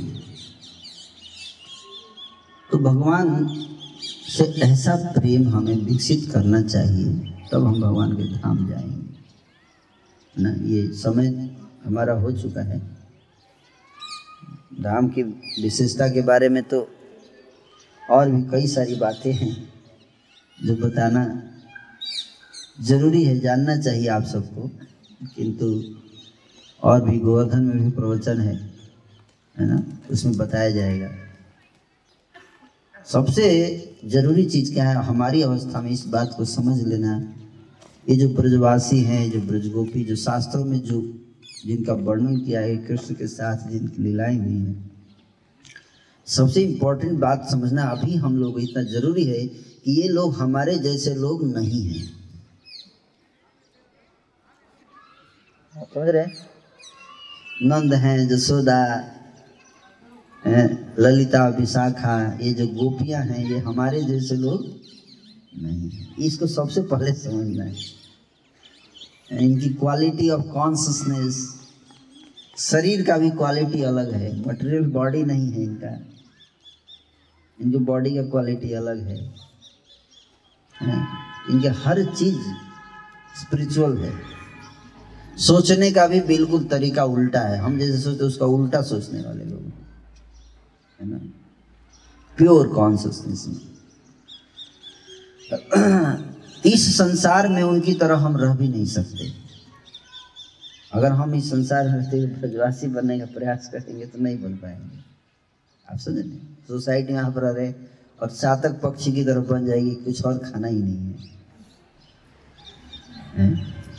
नहीं रह पाएँगे। प्रैक्टिकल नहीं है। इसलिए मैं बताया कि ये सब चीज़ें, उस तरह का प्रेम हम लोग इस संसार में नहीं देख सकते। अब, हम सबको ऊपर भगवान ने एक ही चीज़ छोड़ा है कि हम उनसे प्रेम करना सीखें। है ना? कैसे हमें प्रभु से प्रेम करना है, ठाकुर जी से प्रेम? इच्छा करें प्रेम करने का। और भगवान से प्रेम अब कैसे किया जाए? अभी तो हमें भगवान से उस तरह का प्रेम नहीं है कहने का, है ना? चातक पक्षी जैसे बादल से इतना प्रेम करता है, वही पानी उसी से पानी पिएगा और इधर उधर नहीं पिएगा। साथ ही साथ उसके प्रेम का लेवल ऐसा है, श्री रूप गोस्वामी जी बताते हैं कि एक श्लोक में कहते हैं कि विरचय मई दंडम दीन बंधु दयामि वा। गतिरिह न भवतः काचिदन्या ममास्तु निपततु शतकोटि निर्भरं वा नवाम्भः तदपि किल्पयोदस्तुयते चातकेन। ये चातक पक्षी का उदाहरण देते हुए श्री रूप गोस्वामी जी कहते कि जिस प्रकार से चातक पक्षी भगवान बादल की तरफ़ देखता है और बादल की तरफ़ इस आशा से देखता है कि बादल की बूंद गिरेगी तो सीधे अपने मुँह में रोक लूँगा उसको। है ना? ऐसे मुँह खोल के ऐसे पड़ा रहता है। अब बादल जब कभी कभी ऐसा होता है कि बादल ऊपर से आता है और बारिश की बूंद ना गिरा के बिजली गिरा देता है उसके ऊपर। निपतितम सतकोटि निर्भरम वा नमाम बूंद तो गिरा नहीं, क्या गिरा दिया? बिजली गिरा देता है उसके ऊपर। जब बिजली गिरा देता है तो चातक पक्षी क्या करता है? हैं? चातक पक्षी, अरे, तेरा भाव बढ़ गया है, क्या बादल हैं? मैं इतने दिन से इंतज़ार कर, तेरे से प्रेम कर रहा हूँ। तेरे को, तू क्या समझता है कि तेरे ऊपर ही निर्भर हूँ मैं? बिजली गिरा दिया। आज से अब नहीं देखूँगा तेरी तरफ़, कहीं और जा रहा हूँ। पानी पी लूँगा, समुद्र में जाऊँगा। नहीं। वो फिर से दोबारा मुँह उठाकर उसी बादल की तरफ़ देखता है जिसने बिजली गिराया। और एक दो बार दोबारा गिरा दिया शतकोटि सौ करोड़। बार भी अगर बादल बिजली गिराएगा, फिर भी वो चातक पक्षी मुँह उठाकर उसी की तरफ़ देखे निपततु शतकोटि निर्भरम तदपि स्तुते चात के फिर भी चातक जो है, उसी बादल की तरफ़ देखता है इधर उधर नहीं देखता। उसी तरह से भगवान श्री कृष्ण की तरफ़ एक भक्त देखता है, हैं? और बार बार भगवान कृष्ण के प्रेम को प्राप्त करने के लिए कई प्रकार के कष्ट आएँगे भगवान की भक्ति में। भगवान उसके प्रेम की परीक्षा लेंगे, उसके ऊपर बिजलियाँ भी गिराएँगे, भक्ति में आएगा, उसके ऊपर नाना प्रकार कष्ट देंगे। और जब कष्ट होगा तो नेचुरली व्यक्ति सोचे क्या ये कृष्ण कृष्ण से कोई फ़ायदा नहीं है? देखो, कष्ट आ गया उल्टे। कुछ मिला तो नहीं। तो ऐसा करते हैं कि अब शिव जी का शुरू कर देते हैं। मैंने सुना है कि वो शनि देव का वो दो बार जाते हैं उनके मंदिर में तो कष्ट दूर हो जाता है। और कृष्ण को छोड़ो, अब बहुत बिजली गिरा दिया इन्होंने। तो भगवान भी ठीक है, चलो इधर ही रहो। तो कृष्ण के प्रेम को प्राप्त करना है तो भगवान की भजन में तत्पर रहना है, कुछ कष्ट आए, फिर भी भगवान की शरण में रहना है कि प्रभु, आप की शरण में हूँ, आप जैसे रखेंगे, आपके बिना अब मेरा कोई अन्य गति नहीं है। ये भाव। इस दृष्टि भाव को प्राप्त करके व्यक्ति जो है, भगवान को प्रसन्न करता है।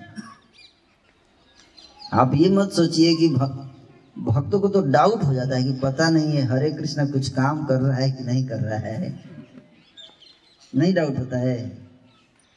सच सच बताइएगा ईमानदारी से। कुछ भक्तों को नहीं हो रहा है, लेकिन कुछ भक्तों को हो जाता है। है ना? कि पता नहीं ये कृष्णा हैं भी कि नहीं, सुनते भी हैं कि नहीं। वैसे तो सारा सेमिनार अटेंड किया है डज गॉड एग्जिस्ट और हु इज़ गॉड सब एक्सप्लेन किया गया उसको। बड़े सिस्टमेटिकली पीपीटी दिखा दिखा के सब बताया जाता है। उसके बाद भी उसको डाउट रहता है कि पता नहीं है कि नहीं है।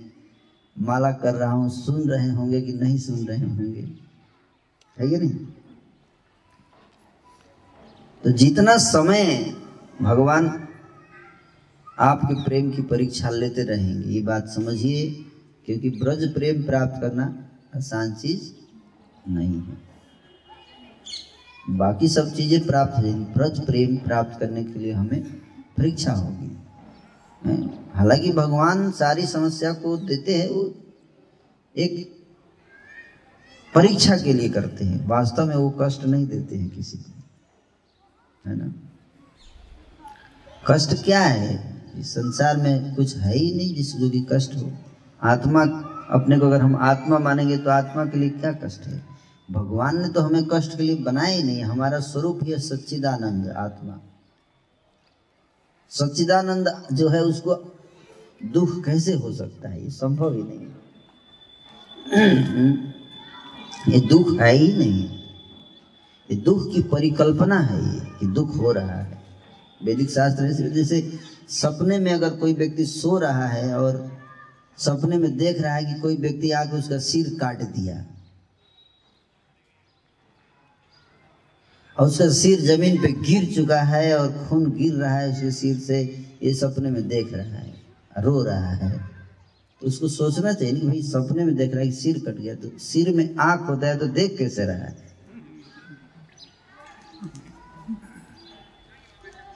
आप समझ रहे हैं? इसका मतलब है कि जो सिर कटा है वो नहीं है, देखने वाला उसका सिर नहीं है वो। फिर भी व्यक्ति रोता है, सपने में सिर कटा हुआ देखकर अपना सिर काट दिया हाय हाय चिल्लाता भी जाके दूसरों को बुला के बुला देखो मेरा सिर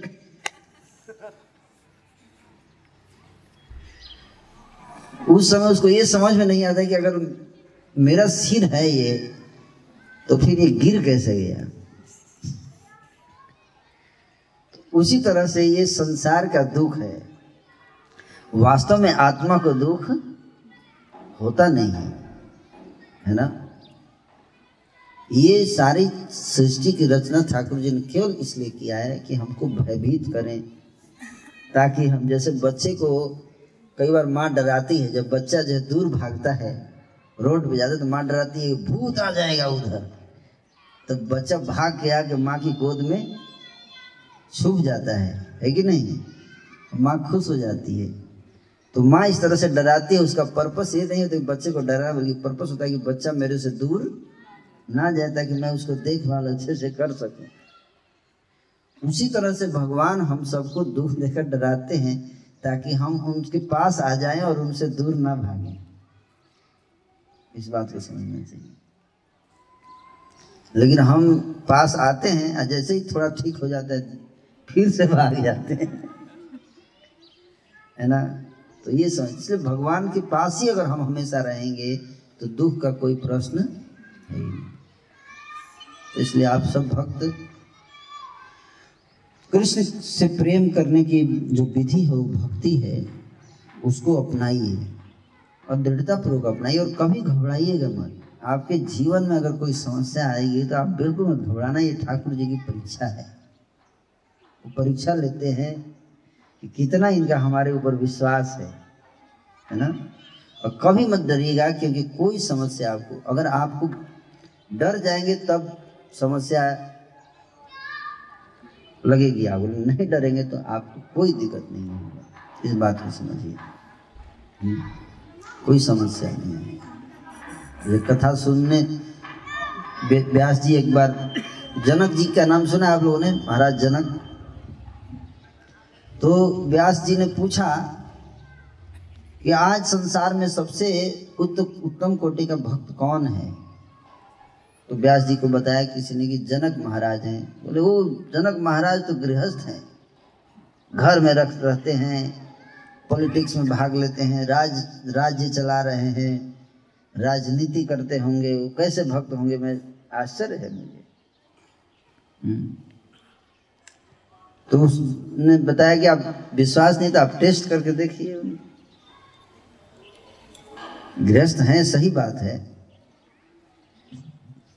राज्य भी चला रहे हैं, लेकिन हृदय में केवल भगवान का चिंतन करते हैं। व्यास जी गए, जनक महाराज के पास बोले कि, महाराज, जनक, हम आपको एक किताब लिखे श्रीमद् भागवत सुनाना चाहते हैं आपको। भागवत में भगवान की लीला कथा है। तो बोले अच्छा भागवत सुनाना चाहते हैं आप? अरे बाप खुश हो गए इतना। अभी शुरू शुरू कर दीजिए। बोले, कल से शुरू हो जाएगा, सात दिन का है, लेकिन नियम है इसका कि सात दिन के अंदर आपको कहीं नहीं जाना है। सात दिन तक बैठ, चाहे कुछ भी हो जाए, आप हिल नहीं सकते। बोले तो ये कौन बड़ी बात है, ठीक है? तो ये तो होना ही चाहिए। भागवत कथा में क्यों उठने का? तो व्यास जी को बड़ा आश्चर्य हुआ तो ये राज्य कैसे चलाएँगे? सात दिन में क्या गारंटी का राज्य? कोई बात नहीं, आप उसका तो भगवान चलाते हो। राज्य में थोड़ी चलाता तो कथा शुरू हो गई, पहले दिन की कथा हुई। अभी कथा पहले दिन की आधी पहुँची है, तब तक आके उनका सेनापति आके बता रहा है, मंत्री आके बता रहा महाराज, कान में बोल रहा है, महाराज स्लिप डाल दिया अल्लाह के सामने, महाराज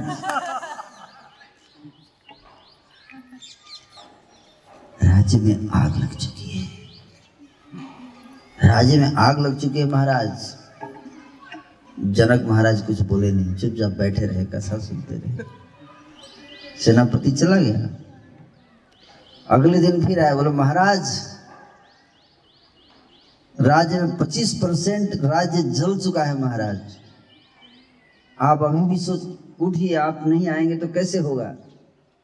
आप यहाँ भागवत पढ़ रहे हैं, राज्य जल रहा है, पच्चीस परसेंट जल चुका है। महाराज जनक बोले, तीसरे दिन की कथा हुई, महाराज फिफ्टी परसेंट राज्य जल चुका है। इस प्रकार से करते करते छठे दिन की कथा हो रही तो महाराज, आग महल तक पहुँच चुकी है महाराज। सारा राज्य जल चुका है, आग जलते जलते महल तक पहुँच गई है। और सातवें दिन जब कथा हुआ, बोले, महाराज, ये देखिए, आग सामने जल रही है महाराज। आप तक तो पहुँच गई है महाराज आग। अब आप जल के मर जाएँगे, ये भी जल जाए व्यास जी भी जलेंगे, आप भी जलेंगे।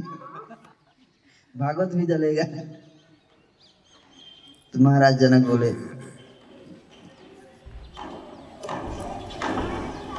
तो आग महाराज जनक तक पहुँची और जैसे जनक महाराज का स्पर्श किया आग ने तो तुरंत आग खत्म हो गई। और जैसे राज्य था, बिल्कुल पहले जैसा पूर्वत राज्य हो गया। तो राज्य वास्तव में जलाना नहीं था, ये तो व्यास देव की एक शक्ति थी। वास्तव में महाराज भरत, महाराज जनक के विश्वास की परीक्षा थी। कहने का अर्थ यही है कि भगवान, जब हमारे जीवन में हमें पता है कि भगवान है और भगवान का नाम हम अगर ले रहे हैं तो भगवान सुन रहे हैं तो फिर उस भक्त के जीवन में अमंगल कैसे हो सकता है? कभी नहीं होगा। उस विश्वास के साथ अगर हम नाम ले रहे हैं तो नहीं होगा। अगर कुछ अमंगल हो रहा है तो उससे इतना ज़्यादा विचलित घबराना नहीं चाहिए, है ना? हमें पूर्ण श्रद्धा होनी चाहिए। थोड़ा बहुत होगा, लेकिन आप देखोगे कि कुछ ही दिनों में फिर से ठीक हो जाएगा। बच्चे वो परीक्षा है तो इसलिए इस संसार में हमें इन सब चीज़ों से विचलित नहीं होना चाहिए। भगवान की भक्ति को दृढ़ता पूर्वक जीवन पर्यंत, अंतिम सांस तक भगवान की भक्ति में लगे रहने का। और कोई समस्या आए तो बोल देना कि प्रभु, मेरा क्या है? आप ही का है। बिगड़ेगा तो आपका बिगड़ेगा। है कि नहीं? कहने का अर्थ है कि इतना ज़्यादा अपने ऊपर नहीं लेना चाहिए। बहुत ज़्यादा चिंता कि बिगड़ जाएगा, इसलिए माला छोड़ दो। हम नहीं करेंगे तो कौन करेगा? तो भगवान के जो भक्ति के जो हमने कमिटमेंट लिया कि सोलह माला का जप करना है और चार नियम का पालन और मंगल आरती, ये सब करना चाहिए भक्तों को। चाहे बाकी जिम्मेदारियाँ भी हैं, पर करना चाहिए। कुछ बाधा आ रही तो भगवान की कृपा समझ के उसको स्वीकार करना चाहिए। इतना ज़्यादा चाहिए तो ये भक्ति का स्वभाव है। तो भगवान का ना गृहस्थ आश्रम हो या कहीं भी हम हैं, किसी भी चाहे हम जॉब कर रहे हैं या कोई राजा भी है, फिर भी भक्ति के टाइम पे एक निष्ठ होकर भक्ति करना चाहिए, है ना? ये विश्वास के साथ कि अभी भगवान ही चला रहे हैं, घर को भी और सारी सृष्टि को अगर मैं दो घंटे अच्छे से नाम लूँगा तो भगवान खुश हो जाएँगे तो अच्छे से चलाएँगे। है ना? और ये नहीं सोचेगा हम चला रहे हैं। आप ही चला रहे हैं तो फिर बाद में भगवान के पास क्यों जाते हैं प्रार्थना करने के लिए? ओ माय गॉड हम नहीं चलाते इस सृष्टि को। भगवान ही चलाते। तो जो भक्त इस विश्वास के साथ, आप सब गृहस्थ भक्त हैं, आप ठाकुर जी के ऊपर पूरा विश्वास रखिए और विश्वास की परीक्षा तब होती है जब आप जप करने बैठते हैं। उस समय और किसी चीज़ का ध्यान नहीं करना चाहिए ज़्यादा। ध्यान का मतलब पूरा विश्वास रहना चाहिए कि भगवान सब कुछ ठीक कर देंगे। अगर मैं उनका नाम अच्छे से लूँगा तो कोई चिंता आएगी भी तो ठाकुर जी उसको देंगे। तो मैं यही विराम दूँगा, है ना? कि ब्रज धाम और प्रभुपाद जी की तो इच्छा यही है कि आप सब भगवान के धाम चले जाइए चिंतामणि धाम में। भगवान की भी यही इच्छा है, इसलिए भगवान ने ये संस्था, इसका मूवमेंट ये सब शुरू किया है। चाहते कि हम लोग यहाँ ना रहें, दुख भरे संसार में उनके पास चले जाएँ उनकी इच्छा है। भगवान चाहते हैं, अब हमें भी चाहना पड़ेगा। चाहने का अर्थ है कि भक्ति में लगना चाहिए। भगवान ही नहीं कहते कि आप अपने जिम्मेदारियों को मत कीजिए। ना इसलिए भगवान ने 24 घंटे बनाए। 24 घंटे में आठ घंटे भगवान ने बनाया है, सोने के लिए, खाने के लिए सब अपने शरीर का पालन करने के लिए। आठ घंटे ऑफ़िस में काम करने के लिए, ताकि पैसा कमाए। और तीसरा आठ घंटे है वो भक्ति करने के लिए। भगवान अन्याय नहीं करते हैं कि भाई तू घर छोड़ दे जॉब छोड़ दे, तू जॉब के लिए कोई टाइम ही नहीं दिया, आठ ही घंटे का दिन बनाया। और उसी में भक्ति भी करना है, आठ घंटे में जॉब भी करना है, परिवार भी देखना है, शरीर भी देखना नहीं, भगवान ने चौबीस घंटे का बनाया इसीलिए, ताकि आप आठ घंटे जॉब कर सको। है कि नहीं? अब उस आठ घंटे भक्ति नहीं कर रहे हैं तो भक्ति के लिए एक्स्ट्रा टाइम थोड़े ले रहे हैं भगवान आप। जो टाइम स्लॉट बनाए, उसी में बोल रहे हैं करने के लिए। है कि नहीं? आप स्टूडेंट है, आपको पढ़ाई करना है तो पढ़ाई कीजिए आठ घंटे। जिसको जॉब करना है तो जॉब कीजिए आठ घंटे। लेकिन भक्ति के लिए ऐसा नहीं कि जॉब पढ़ाई छोड़ देंगे तभी भक्ति कर पाएँगे। या जॉब छोड़ देंगे तभी भक्ति कर पाएँगे। नहीं। हर व्यक्ति अपने कर्तव्य, अपने टाइम पे करना चाहिए। और भक्ति के टाइम पे भक्ति करना चाहिए। पर हाँ ये टीवी उवी हटाना पड़ेगा क्योंकि टीवी के लिए स्लॉट नहीं बनाया था भगवान। सिनेमा देखना है चार घंटे बैठ के तो उसके लिए स्लॉट था नहीं। व्यवस्था किए नहीं उस समय सोचे कि है? तो इसलिए जो भक्ति नहीं करता है तो वो टीवी देखता है बैठ के क्रिकेट देखेगा। हम्म, ये सब में टाइम बर्बाद कर देगा अपना। आठ घंटे भक्ति वाला लगा देगा क्रिकेट में टीवी में। है ना? कोई घर कोई व्यक्ति चौबीस घंटे घर का काम नहीं करता है। ये बात समझिए, पागल हो जाएगा वो व्यक्ति। केवल काम करेगा तो। माता जी को ही बताइए, आप चौबीस घंटे काम करती हैं? नहीं? पागल हो जाएँगी। आप दो दिन के बाद घर छोड़ के भाग जाएँगी सोलह घंटे भी नहीं करती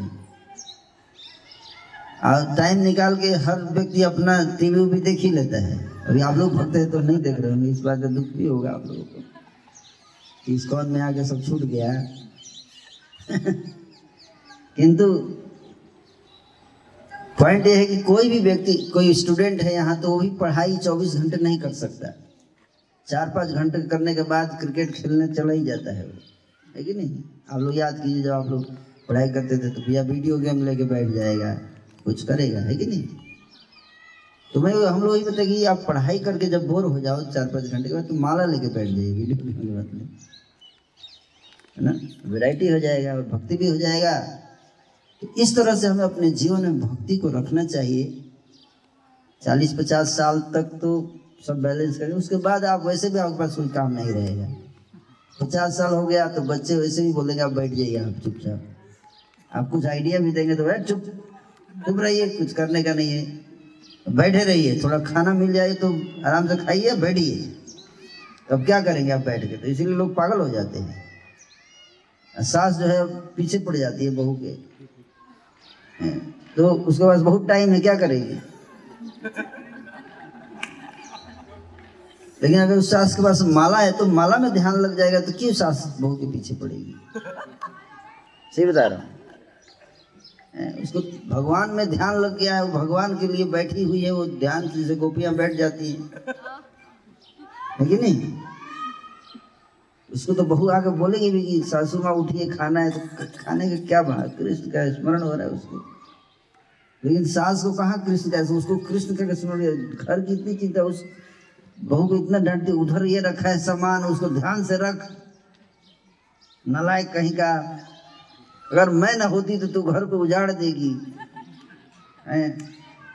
ऐसे सो सास सोचती है। ये भौतिक चेतना है। ये भौतिक चेतना है। आपका उम्र पचास साल से ऊपर चला गया अब आप भूल जाइए संसार को कि सामान कहाँ रखा है।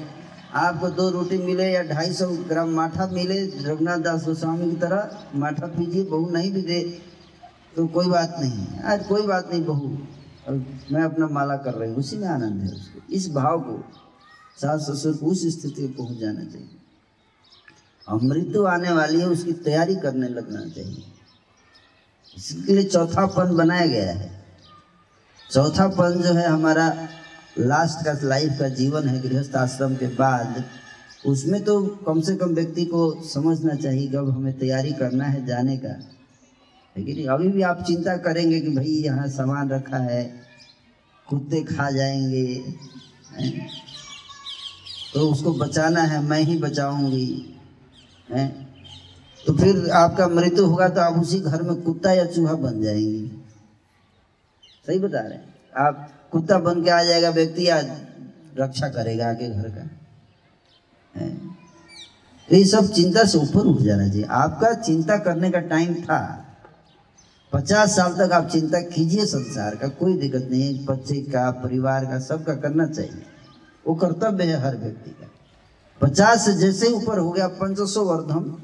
चलिए थोड़ा ज़्यादा बढ़ा देते हैं। कई लोग डर रहे हैं। साठ का। तो साठ का जैसे ही हो गया तो साठ के बाद तो फिर कम से कम भूल जाना चाहिए संसार को। और भगवान के ऊपर ध्यान लगाना चाहिए, ताकि मृत्यु जब आपका हो तो ठाकुर जी आगे खड़े रहे आपको ले जाने के लिए। है ना? आप समझ रहे बात को? वही आप किसी शहर में ट्रेन पे बैठ के जाती है, वहाँ पे आपका स्टेशन पर रिलेटिव आके खड़ा रहता है ले जाने के लिए, गाड़ी के साथ। तो कितना खुशी होता है कि चलो कोई आया है रिसीव करने। उसी तरह से मृत्यु जब होगी तो भगवान आपके खड़े रहेंगे, विमान लेकर चलिए माता जी बैठिए, आपको अब ले चलते हैं। आपने बहुत अच्छा से चिंतन किया है, मेरा धाम में चलिए। अब तो कितना अच्छा रहेगा जीवन है कि नहीं? तो इतना ज़्यादा क्यों हम संसार का चिंतन करें? वो गृहस्थ आश्रम में तो मजबूरी है, करना ही पड़ेगा, है कि नहीं? जब बच्चे बड़े हो गए और ज़िम्मेदारी लेने लायक हो गए तो आप क्यों उसमें ना कराना है, अपना टांग हर जगह घुसाना है कि ये क्यों, वो क्यों, इतना नहीं। हाँ वो आते हैं, कुछ अपने से सलाह लेने, पूछने आते हैं तो बताना चाहिए। भाई, पूछते हैं कि, सासू, माँ, अभी, है ना, बच्चा का तबीयत खराब हो, क्या करना चाहिए? तो बता दीजिए, ठीक है। उसमें कोई दिक्कत नहीं है। ना? नहीं कि बिना बोले सजेशन दिए जा रही है। तो अपना ना एडवाइस बिना मांगे एडवाइस देने का मतलब क्या है? उसका कोई वैल्यू नहीं होता। आराम से रहना चाहिए अब भक्ति के लिए, भजन कीजिए। जीवन के अंतिम अवस्था में हर व्यक्ति को भक्ति करना चाहिए। जैसे बच्चों का जॉब लग जाए, उनकी थोड़ी विवाह हो जाए तो छोड़ दीजिए उनको, अपना लाइफ जीने दीजिए। आप अपनी भक्ति भगवान के ऊपर फोकस कीजिए। ये मेरा संदेश श्रीमद भागवत शास्त्रों के द्वारा यही बताया कि पंचसु वर्धम वनम ब्रजी आइडियली वन में चले जाना चाहिए पचास साल के बाद। बान प्रस्थ आश्रम। आइडियली लेकिन आजकल वन में कहाँ जाएँगे? आदत नहीं है वन में रहने का। तो जहाँ भी है, मंदिर में रहिए, मंदिर जाइए, साधना कीजिए, भजन कीजिए। घर में भी हैं तो ठाकुर जी का विग्रह है, उसमें मन लगाइए, उनकी सेवा कीजिए, यही जीवन का लक्ष्य बना लेना चाहिए। गृहस्थ आश्रम में, जब तक आप गृहस्थ आश्रम में हैं तो आठ घंटे सेवा कीजिए। और जैसे ही आपका बच्चे बड़े हो गए तो चौबीस घंटे लग जाने का भक्ति उनको बोलने का अब आप लोग ज़िम्मेदारी समझते बहु कुछ पूछती है तो भी यही बोलेगा तू डिसाइड कर। तू डिसाइड कर। तेरा लाइफ तेरा राज्य हो गया अब। हाँ तेरा राज्य घर तेरा है, मैं इस घर में बस एक सेवक हूँ। हैं? इस भाव में रहना चाहिए, है ना? तू डिसाइड कर, तू डिसीज़न हाँ अगर कुछ पूछना है तो बता, मैं बता सकती हूँ, अनुभव शेयर करूँगी। बाकी डिसीज़न तेरे को लेना है। फाइनल डिसीज़न तेरा और गलती हुआ तो ज़िम्मेदारी भी तेरी। हाँ मेरे को माला में डिस्टर्ब नहीं करने का। अपना माला कर, ये भक्ति है। गृहस्थ जीवन ऐसे जीना चाहिए व्यक्ति ये नहीं कि मृत्यु का अंतिम सैया पर लेटे हुए हैं और टेंशन हो रहा है कि घर में सामान उधर पड़ा हुआ है, उसको कौन देख रहा है? ये मनुष्य जो, ये पशु का जीवन है। मनुष्य जीवन में व्यक्ति को समझना चाहिए अपनी ज़िम्मेदारी, भौतिक ज़िम्मेदारी भी और आध्यात्मिक मैं यही विराम दूँगा। आप सब भक्तों से बहुत अच्छा लगा कि आप सब आए वृंदावन में, आना चाहिए बीच बीच में सत्संग में बैठ के सुनना चाहिए, है ना? इससे आपको आध्यात्मिक उन्नति तो होगा ही। अगर आप इन बातों को ध्यान रखेंगे तो आपको डे टू डे जीवन में भी आपको बड़ा आनंद रहेगा। आपको मानसिक शांति रहेगी, है ना? आध्यात्मिक तत्व को जीवन है तो मन शांत रहेगा। नहीं तो फिर मन में उद्विग्नता भरी रहेगी, है ना? मोह के कारण आप हमेशा उद्विग्न मन रहेगा। हरे कृष्णा।